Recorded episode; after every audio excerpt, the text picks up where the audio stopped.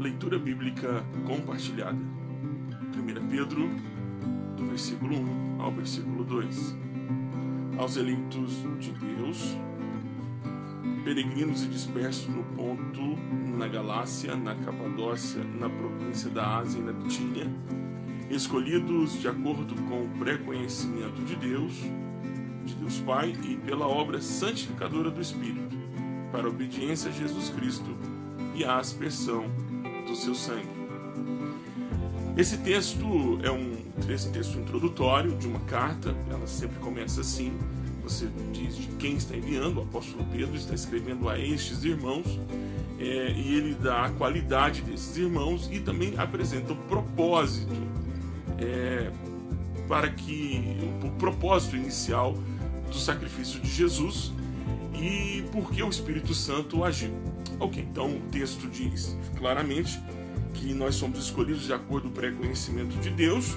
Esses irmãos são conhecidos pelo pré-conhecimento de Deus, pela obra santificadora do Espírito Santo, com um propósito, para a obediência a Jesus Cristo e a aspersão do seu sangue.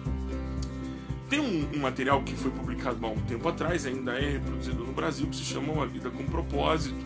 Na verdade, o nosso propósito é, já foi trabalhado, dito tantas coisas, mas o grande motivo pelo qual nós fomos salvos é para a obediência a Jesus Cristo e a obediência à aspersão do seu sangue. São duas coisas interessantes. Nós não fomos chamados para sermos parceiros de Jesus Cristo, nem darmos opinião a Jesus Cristo. Somos chamados para obedecer a Jesus e os seus mandamentos. A, a, outra coisa é a aspersão do sangue de Jesus. Também fomos chamados para obediência à aspersão. E o que é obediência à aspersão?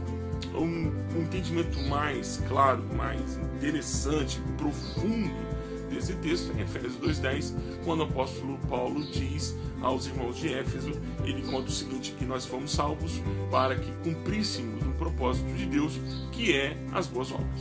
Então, a aspersão do sangue de Jesus Cristo sobre nossas vidas tem uma finalidade, é o serviço.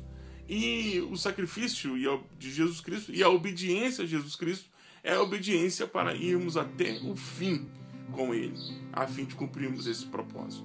Nós não podemos desistir. Nós fomos eleitos por Deus, fomos chamados das trevas para uma vida com propósito. E o nosso propósito não é ganhar dinheiro.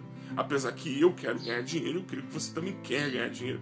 Mas o propósito final da nossa vida é o serviço, a obediência a Jesus e a aspersão do seu sangue.